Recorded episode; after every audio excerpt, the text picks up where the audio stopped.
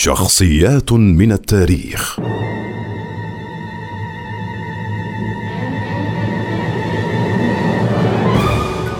عمر الخيام حكيم وفلكي وعالم رياضيات وشاعر هو غياث الدين أبو الفتح عمر بن إبراهيم الخيام. ولد في نيسابور عاصمة خرسان. بدأ تعليمه الأولي في إحدى مدارس نيسابور. ولما قوي واشتد ساعده رحل إلى سمرقند لدراسة الرياضيات. فأنجز نظاما للأرقام أكثر اتساعا من نظام الإغريق.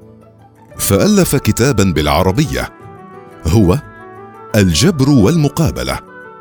ترجم إلى الفرنسية مع نهاية القرن التاسع عشر. كما أوجد طريقة لاستخراج جذور الأرقام. وعالج لأول مرة مسائل التكعيب في الجبر. ولما برزت موهبته في علم الفلك إلى جانب شهرته في الرياضيات استدعاه السلطان السلجوقي لتعديل التقويم. وكلفه ببناء برج فلكي في أصفهان. كانت إجادته للغة العربية والكتابة بها حافزا له لقراءة شعر المعري فكان له الأثر في شعر الرباعيات لغة واسلوبا ومضمونا. فلقب بالحكيم في الثقافتين الفارسية والعربية. ولقبه الأوروبيون بملك الحكمة.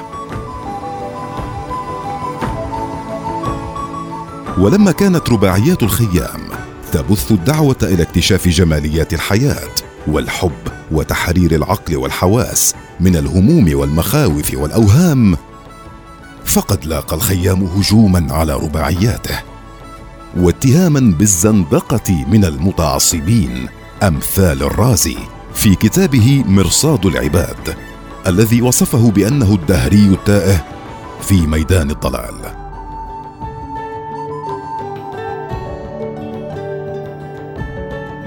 اما الصوفيون فاعتبروا شعره أفاع سامه وألبوا عليه العامه من الناس. فخاف على دمه وأمسك من عنان لسانه وقلمه وذهب إلى الحج. توفي عمر الخيام في نيسابور عام 1123 ودفن فيها. وعندما دخل العرب الأندلس بدأ المؤلفون الأوروبيون يتصلون بهم واقتبسوا عنهم. لكن اكتشاف رباعيات الخيام تأخر إلى أن اكتشفها شاعر إنجليزي وترجمها في منتصف القرن التاسع عشر. أما اكتشافها عربيا فقد بدأ في العقد الثاني من القرن العشرين. ترجم أحمد رامي الرباعيات في نص مميز. غنته أم كلثوم. فكان من أهم وأروع القصائد المغناه في تاريخ العرب. يتصف شعر الخيام في طرح الأسئلة الجريئة المتأملة الحائرة في الحياة وسر الوجود. ويدعو في ان إلى التمتع بمباهج الحياة وعيشها إلى أقصى الحدود. يعتبر كتاب هارولد لام من أهم المراجع الموثقة والشاملة بخصوص حياة عمر الخيام وأعماله العلمية والرباعيات. وتكريما له ولأعماله. أسس ناد في لندن يحمل اسمه. مهمته الدعوة إلى المزيد من الاهتمام بأعمال الخيام ورباعياته.